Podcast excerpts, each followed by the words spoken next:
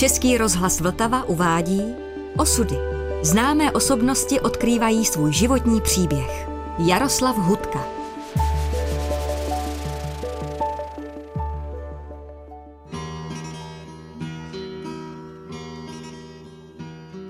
Hluboko tam ve vědomí smutek svoje barvy míchá v patách za myšlenkou spěchá.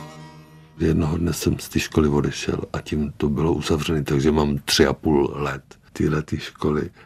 A to jsem měl potom sraz s nějakou zdenou, ta byla z nižšího ročníku, už z druhého.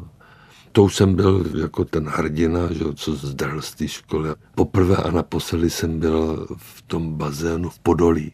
A objevil se tam nějaký kluk takový, který jsem měl dlouhý vlasy, nebo na tehdejší dobu dlouhý vlasy. A přišel za mnou a říkal, no, oni se ty máničky scházejí tam a tam. Já jsem tvářil, že to všecko vím, ale nevěděl jsem. Já jsem věděl, že u toho muzea, tam jsem občas chodil, protože tam chodila moje první žena Zorka Růžová, básnířka. Takže pak jsem tam chodil s ní, ale tehdy to muzeu, to byly fakt ty bytníci, to bylo my, co máme něco z toho poezii společného. Časem tam začali chodit všichni ostatní. No a ten vyprávěl o těch hospodách a říkal, a ve vagónu taky prostě. A vagón jsem věděl, kde je. Ale když jsme se rozešli, tak jsem říkal, jdu do vagónu, jestli jsou tam fakt ty vlasatý. Byli. A u jednoho stolu seděl Láďa Fajt a Hvězdoň Signer, ještě s nějakou holkou, kterou měla patřit tomu Hvězdoňovi a Láďa mu ji přebral, což bylo u nich taky obvyklý. No. Ale to byly ty 60. léta zase ta metoda ty volné lásky a bylo to prostě jiná atmosféra. No. no a to jsme se zapovídali v hluboce, pak zavřeli hospodu, tak jsme chodili po navigaci kolem Vltavy a začali jsme plánovat napřed, že založíme kapelu. Jenže kapela je problém, já jsem neuměl na nic hrát, tak rozhodli, že já budu bubeník, že co bubny, to není nástroj, že do toho se tluče. Hláďa, že doprovodný kytarista, Hvězdoň byl výborný houslista, takže bude hrát solovou kytaru, zpívat, že bude vládě a že takhle ve třech prostě. A my jsme byli hladoví, my jsme neměli žádný příjem, takže byl to problém. Hvězdo někdy ukradl doma peníze. A takže jsme takhle občas měli hody, když on přišel ze 100 korunou. A pak jsme slyšeli Donovena a Dylana. A to jsme si říkali, no to je řešení s kytarou. No a v tu dobu jsme se nějak s Hvězdoněm pohádali, nebo něco tam bylo, už nevím co. Tak jsme se s Láďou Fajtem domluvili, že budeme spolu hrát. A jeho matka zrovna v Praze opustila byt. Takže Láďa nějak získal dekret na ten byt, ale ona věděla tím, že ho opouští, tak neplatila elektřinu ani plyn. Takže my jsme tam neměli ani elektřinu, ani plyn. Záchod byl na chodbě, voda tekla, no. Takže tam se nedalo topit, ale byly to dvě místnosti, byly naše. Nebylo tam nic, byly prázdný, tak jsme si to všechno nějak tak jako zařídili.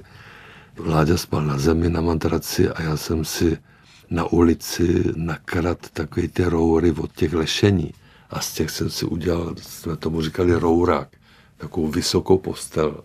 Na dvoře jsem někde vypáčel z nějakých těch dvorů, co jsme lezli většině přes zdi, tak jsem tam vypáčel nějaký vrátka. Jsem říkal, a ty si zasádru do zdi a bude to stůl. No, pak židle jsme někde sehnali.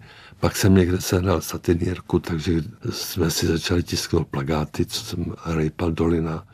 A chtěl jsem akorát, abychom měli svůj vlastně repertoár, abychom nevycházeli z něčeho cizího. Tak jsem si koupil kytaru, jsem se začal učit akordy, jak to je. A Fajt rozhodl, že já budu psát texty a on muziku. Nikdy jsme to nedělali. A první byla píseň hospodský, pak jsme prostě začali psát další.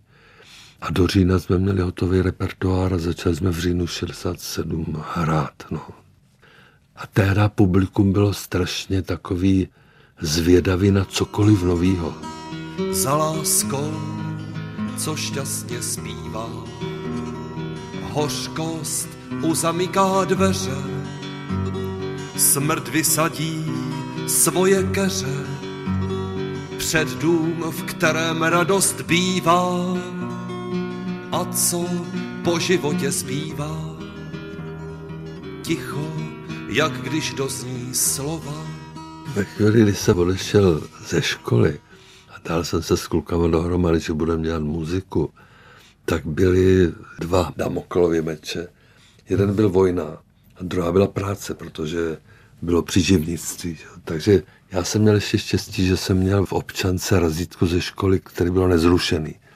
Tak jsem se pořád tvářil ještě rok, že jsem umělec. Ale ta vojna, to byl opravdu problém, který se musel vyřešit. A s klukama se o tom nekonečně mluvilo.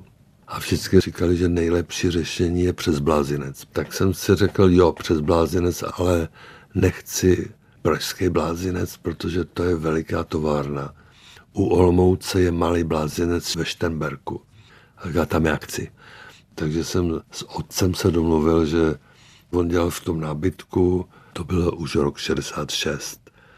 Tak jsem mu říkal, jestli by tam neměl nějaký místo pro mě. Tak on mi zařídil šéfa propagace. Říká, no výborně.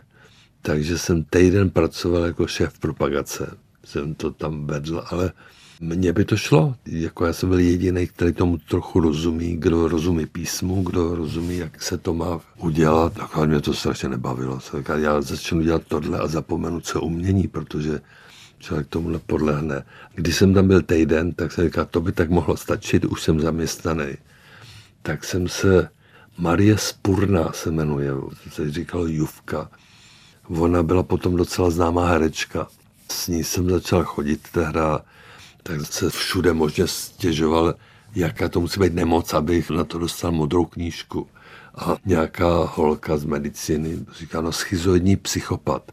No říká, no co to schizoidní psychopat? Říká, to je víceméně normální člověk. Akorát občas má tendenci zabít sebe nebo zabít někoho. Říká, ale to nevypadá tak špatně. Říká, ale musíš fungovat sebevraždu. Říká, no tak to možná nebude tak složitý, tak jsem si žral nějaký prášky, ne moc, ale s tím, že ty Marii jsem řekl, a teď musíš zavolat záchranku, že já jsem mrtvý a že... No tak přijela záchranka a odvezli mě do nemocnice, vypumpovali žaludek, posadili do záchranky a poslali mě domů. A jsem říkal, no tak tohle to nechci. A tehda byl zvyk u nás, bytníků, nosit v té malé kapsičce, kde se nosí drobný, tak tam se nosila žíletka. Protože tam byla nějaká filozofie, která možná přišla taky z Ameriky od těch bytníků, že ta sebevražda, že to je věc, kterou tu svobodu ten stát nikdy nemůže člověku vzít. A takže všichni měli na noze řetěz, že jsme otroci tohohle státu. A jsem měl v kapce tu žiletku, protože to k tomu patřilo. A teď jsem seděl v té záchrance a jsem říkal, ne, domů já nechci, já chci do blázince. Tak jsem vytáhl žiletku, ale to už jsem se předtím školil u nějakých mediček taky, jak se podříznout a neublížit si. No tak mi poradili, že říká, hlavně nesmíš nad zápěstím, tam není žádný tuk, takže tam si něco prořízneš a můžeš si to na celý život. Jako musíš hodně vysoko, takže já to tady mám takhle. Oni mi to zašeli blbě takže tady jsem věděl, že si neublížím. no takže v té záchrance jsem vytáhl tu žiletku, takhle jsem se pětkrát seknul a dělal jsem, že umírám. No. Ten záchrankář na mě koukal, se seděl vedle něj, zastavil, začal mi nadávat. Říkal, víš, co stojí vyčistění ty deky, to stojí 20 korun. A teďko já už jsem se snažil, byl jsem trošku pod těma práškama, a snažil jsem se už vžívat do toho, že se zabijím. Tak vím, že mi v hlavě šla myšlenka, já tady umírám a ten blbec mluví o 20 korunách. No ale zabralo to, vrátili jsme se do nemocnice, tam mi to zašívala sestra, říkala, ten hajzel se podřezal vlasatej, neumrtvujte mu to, tak mi to zašili opravdu také naživo. Ale já jsem nějaký ty prášky v sobě skutečně měl, tak mě to zase tolik nebolelo.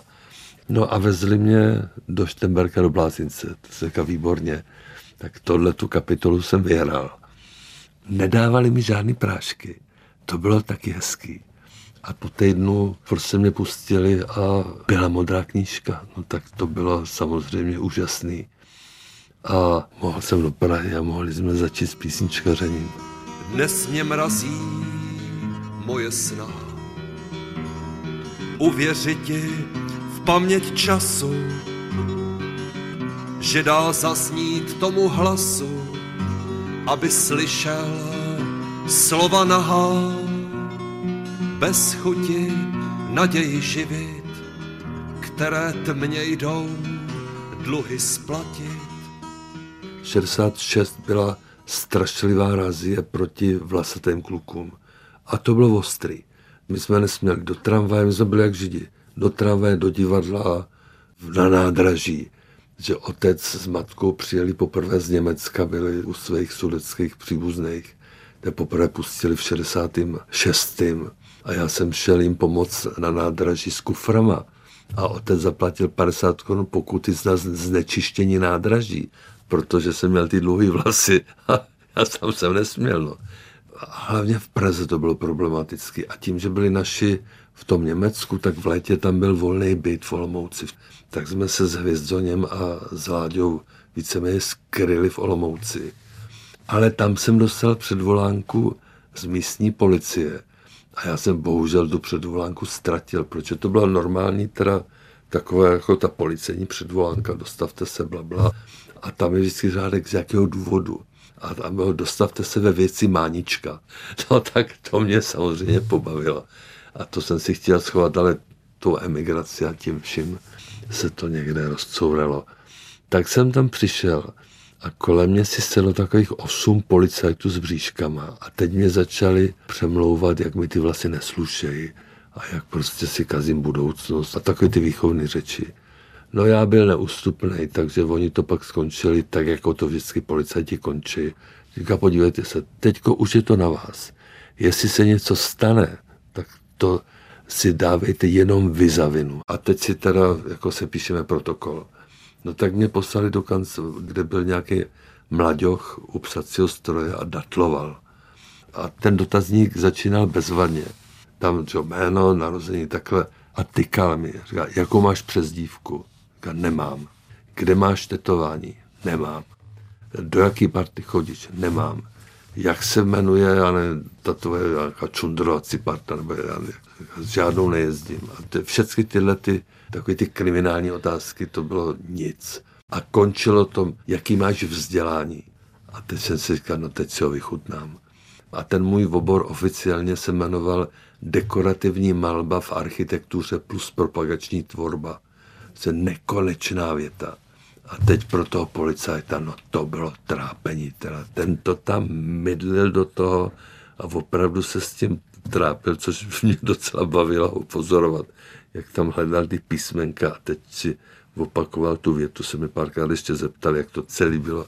A když to dal dokupy, tak mi začal vykat. Říkal, no pane Hudka, my jsme si teda tady jako potřebovali sepsat ten děkujeme, že něco blabla a rozloučil se se mnou. No, takže tam jsme vydrželi v tom Olomouci, založili jsme tam dokonce jeden klub, jako v San Francisku.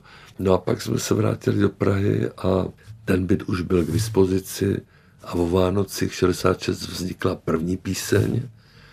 Pak jsme teda v hladových dobách jsme někdy kradli před mlíkárnama jak oni tam dováželi to zboží brzo ráno a stalo tam samotný, tak jsme nějaké mlíka housky nebo nějaké občas.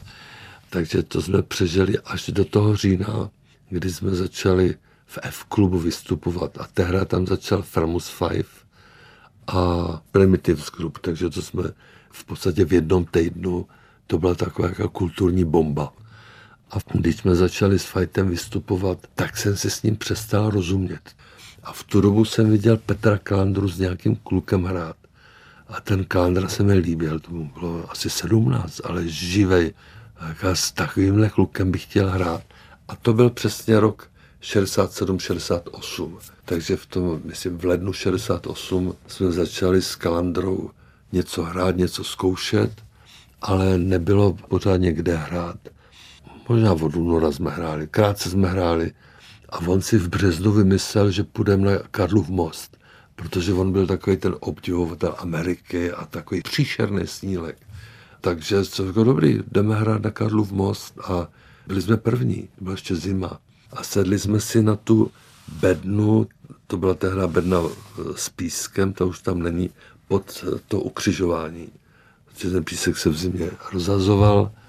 Tam jsme si sedli, začali hrát a ta Zorka růžová, kterou jsem si později vzal, tak tam s kloboukem, teda, že to bude žebrota.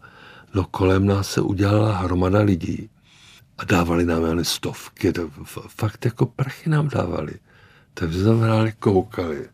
A pak to si říkali, no tak my už snad nebudeme hrát v sále, že to budeme hrát jenom venku, že 68. začal. A objevil se policajt. A teďko ten DAF, 30 lidí, dejme tomu, jako opravdu zmrznul. My jsme s úsměvem a on říká, co tady děláte? Řekl, no hrajeme, to je veřejné vystoupení. Jak to, že hrajete, jako nějaký povolení. A tehdy jsme udělali přehrávky u nějakého filmového podniku. A oni tak nám dali legitimace, kde bylo napsáno, že to je povolení k veřejnému vystupování. Tak jsme to ukázali tomu policajtu, říkal, no tohle je veřejnost, ne, a my máme povolení, na to koukal. Říkal, no já to půjdu říct šéfovi. Odešel a už se nevrátil. No takže jsme začali ten Karlův most, což bylo skvělý, jenže pak se tam začalo hrnout hromady lidí a už to začalo být takový jako blbý. Tak jsme si nevěděli úplně rady, jak pokračovat. Hrávali jsme ještě různě po Praze. Jeden kamarád měl jeep, takže jsme seděli vpředu na tom jeepu, hráli hodinku, Zorka obešla ty lidi s kloboukem, my to zbalili a jeli jsme na jiné místo. Prostě jako takový správný. A někdy jsme na ten Karlův most, jsme bydleli u kalendry ve Střešovicích, já jsem neměl kde. Když jsem se rozešel s fajtem, to tak jsme občas jezdili i taxikem na ten Karlův most. A za náma pak přišel Matěj Svoboda. On studoval grafiku na akademii přišel, že vedle Národní třídy na Platejzu, že tam budou každou sobotu a neděli dělat výstavu, dají tam praktikábly a chtěli by tam muziku a chtěli by tam nás. A já jsem říkal, no to je výborný, to beru. Říkal, ale jedinou podmínku máme, že nebudete hrát na Karlově mostě, což byla úleva hrozná. Nás už to tam nebavilo. Tak jsme začali hrát na Platejzu, no a to bylo výborný. Akorát potom tam za náma chodili Poláci a říkali, že jsme blázni, že nás přepadnou Rusové a my si tam takhle jako se nechystáme na obranu. A ty Poláci jsou nějaký hysterický, to je, bychom se z vlády dověděli, že přijdou Rusové. Takže fakt jsme byli překvapení, přepadení a už s tím nešlo nic dělat. No. Na co věřit, komu daň dát, jak obelstít, zbytečnost svou. Nechat se ohýbat touhou nebo kázní mysl kárat, nosit to vše ve vědomí, pak se s tím vším složit v zemi okupaci v 68. jsem jako jeden z mála zažil z první ruky, protože my jsme se Zorkou bydleli na Vinohradské ulici s výhledem do Rubešovy ulice. Ten barák už je zbouraný, když tam postavili tu dálnici horem kolem muzea. Takže my jsme z toho čtvrtého patra jedním oknem viděli na dvůr rádia a z druhé strany bytu jsme viděli tu nově pozlacenou tehda věž Národního muzea a východ byl na Vinohradskou. Tam už ten poslední srpnový týden před okupací, před rádiem vždycky byla nějaká demonstrace. Někdy hlučná, někdy méně. Tramvaje vždycky na tu noc to objížděli jinudy a my jsme tam nosívali dost často chleba namazaný paštikou a, a víno a byly to vždycky takové pohodové diskuse do rána. A bylo léto, takže to se dalo, byly teplý noci tehda. Takže tam se diskutovalo a poslední den, 20. to bylo trošku hlučnější, ale my jsme si s Zorkou říkali nic. My už tam nepůjdeme, každý den jsme vždycky se vraceli ráno. A se říká, my si vlezem do postele, otevřený okna, teplo. A tak jsme si zapalili svíčky, otevřeli víno, že to bude takový jako vlastně milenecký svátek. A ten byt se nikdy nezamykal. Tak najednou tam vlastně v nejlepším příběh kamarád Hvězdoj říkal, my jsme přepadený. A já říkal, jak přepadený? No Rusama. V tu chvíli mi došlo, že tam z toho nebe je úplně jiný kravál, čili lítají letadla. A on říkal, přistávají na Ruzini a prostě Rusové nás okupují. Říkal, no ta blbost není možný. No tak jsme se oblíkli, chytili taxíka prvního, že jdem na Ruzini se podívat, jak přistává letadla. A u Prašný brány, to se ještě smělo jezdit, tam po příkopech, tak tam už se objevil první takový obrněný vůz, už přivezený letadlem, takový menší, ale hnusný obrněný ruský vůz. Takže taxikář zastavil, vystoupil, začal mlátit čepici, no, nadával strašně. A že, že teda nemá smysl jezdit dál, no co jsme pochopili taky. Takže nechtěl peníze, tak jsme šli zpátky k Václavovi vlastně domů. Kolem Václava bylo pět a půl lidí, ještě skoro nikdo, protože byla noc. Tak jsme tam uvízeli s tím, že lidi pomalu přicházeli, měli tranzistorák, jak se poslouchalo, takže rádio něco říkalo, mezi tím byla ta vážná hudba a nevědělo se nic. A tak nějak kolem svítání už se udělal nějaký dav a někdo přišel na nápad, že se jde na UV, jako zjistit, jak věci jsou. No tak jsme tam šli, tenhle ten dav a UV už byl obklíčený těma rudejma baratama. A už tam byly takový ty malinký obrněný svině. Dav tam stál, tak se skandovalo, nadávalo. A pak ten dav začal být odvážnější a začala střelba. A ty malinky nastartovali motory, pohnuli se, ty začaly střílet.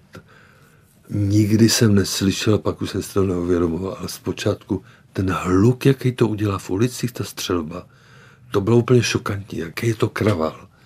No tak jsme se všichni samozřejmě sebrali a utíkali zpátky na Václavák a prý tam zůstali nějaký mrtví, no to nevím, protože jsme mazali, jako nevědělo se co.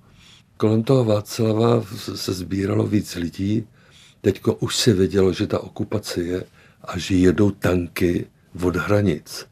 Takže před naším barákem se udělali barikády, převrátila se tramvaj na šikmo a pak tam přijel nějaký takový jeřábovitý vůz, který má na korbě prostě jeřáb, těžký vůz tak ho tam lidi taky převrátili. No a teď to vypadalo, že ta barkáda fakt dokonala, že tam od spodu teda k rádiu nepřijedou. No, přijel tank, já nevím, v kolik se dorazili, v 10, v 11, no vůbec čas vůbec mám mimo. No a tuhle tu barikádu přijel jako plechovku prázdnou a zabrzdili u vchodu rádia. Tam před vchodem stálo tak 10-11 policajtů který tam pouštěli na legitimace zaměstnance a přišel s nimi vyjednávat nějaký důstojník, ať je tam pustí a ti odmítli. To bylo zvláštní, jsme koukali na to s Kalandrou. Ty policajti, do té doby to byli nepřátelé, ty policajti samozřejmě, ale najednou to byli naši policajti, který ty Rusy nepustili dovnitř. Bylo úžasný. A tam byl tank, který otočil věž tím dělem na ty policajty. To byl blbý okamžik, to jsme trochu strnuli. Nevím, jak dlouho to trvalo, asi nedlouho, ale v tu chvíli to trvalo hrozně dlouho. Jako střelej, nestřelej. No za chvíli ta věž se otočila zpátky a nic. A nepustili. Říkám, no to je zvláštní. A oni se ani neměli snahu se prostřílet. Prostě to byli policajti. A pak jsme koukali z okna. To rádio bylo obsazené jináč. My jsme viděli na ten dvůr rádia První byl dvůr ovoce zeleniny, tam byly nějaké bedničky a pak byl volný dvůr, docela velký, toho rádia. A teď ty rusové přelezli zeď to ovoce zelenina a na, na těch bednách jim to teda moc nešlo, ty se kejvali. Pak se skočili na ten dvůr a přískokama šli tam, jsou nebo byly takový kovový dveře na pár schodů kovových a dveře modrý. No a tak k ním s nějakým malým kanonem, někdo mi pak říkal, že to je něco na prorážení zdí, nějaká potvora. A když přišli tam k těm dveřím, tak jim někdo otevřel dveře a oni šli dovnitř. a byli v rádiu. Teď my jsme poslouchali to rádio. Říká, no tak to je v pytli, oni jsou tam, tak to přestane vysílání a, a co teď? Protože to už člověk věděl, že to vysílání je hrozně důležitý. A už se začaly, tam je pár oken v té stěně, takže tam už začali vysedávat ty vojáci ruský. Už to měli obsazený, rádio pořád vysílalo. Ten si tam jeden otevřel v okno, tak jsem na něj řval a on po mě vystřelil. Naštěstí to bylo kousek pod ten okraj toho okna, kus vomitky to. A já jako vím, že jsem ležel na zemi. Tak to byl jednou šok. No tak jsme vybíhali různě s kalandrou ven, pak jsme viděli rozstřelený muzeum, požár v italský, že všechno to bylo takový absurdní. A když se setmělo, tak jsme se zavřeli domů. Ještě jsme zažili moment, kdy se ohlásilo sundávání cedulí. Tak říká, jo. A než jsem se šroubovákem seběhl ty čtyři patra, tak na těch hlavních dveřích i to dům zpravuje OPBH, všechny cedule byly prostě pryč. A ty Rusové opravdu zabloudili. No, to, to byl moment. V té chvíli to vypadalo, že ty Rusy donutíme k něčemu, k nějakým ústupkům. No. Ale byla jiná situace, byli jsme malí, byli jsme členem toho bloku, bylo tady spousta zrádců. Takže první dny byl ten strach a v noci jsme viděli ten muzeum, ty světelné střely a takový třetí den začalo to být veselý. Na těch eh, výlách na Václavku začaly být vtipy a lidi si je četli, někdo to fotil, nebyly mobily, tak kdo měl film. a tam byl ještě jeden dramatický moment, když byla zajatá ta vláda, ještě nebyly zpátky, tak jsme měli naděje, že ta vláda se brání. Tak jsme potom s tím Matěm Svobodou, s tím grafikem, z toho oni se jmenovali Skupina 68 pod plachtou, tak on měl ruku velkou, tak jsme vždycky vylejpli doliny nějaké heslo a to jsme tiskli. Tehdy jsme měli heslo neutralita, že to jak každý den se přišlo s nějakým heslem, takže ten den platila neutralita, tak jsme tiskli neutralitu, že to budeme lepit po zdech. Puštěný rádio, najednou se tam objevil ten dubček a zaštkal. Jsme všeho nechali a šli jsme na národní třídu. A tam byl hrozný pohled. Když jsme šli po ty národní třídě, všechny lidi brečeli. No my jsme začali brečet taky samozřejmě, protože všem došlo, že tohle je konec tím jeho zaštkáním. Jako to celé skončilo a už jako bez vůdce nelze bojovat. To už říkali římaní. Že? A ve chvíli, kdy on zklamal, no, jak dál? No, takže to jsou zážitky z toho 68. Řekni ty, co na blízku jsi, jakým tónem život ti zní, zdali cítíš úrodnost žní, když si smrtka kosu brousí, beze smíchu, beze smutku, tiše píše konce tečku. Hluboko tam ve vědomí smutek svoje barvy míchá.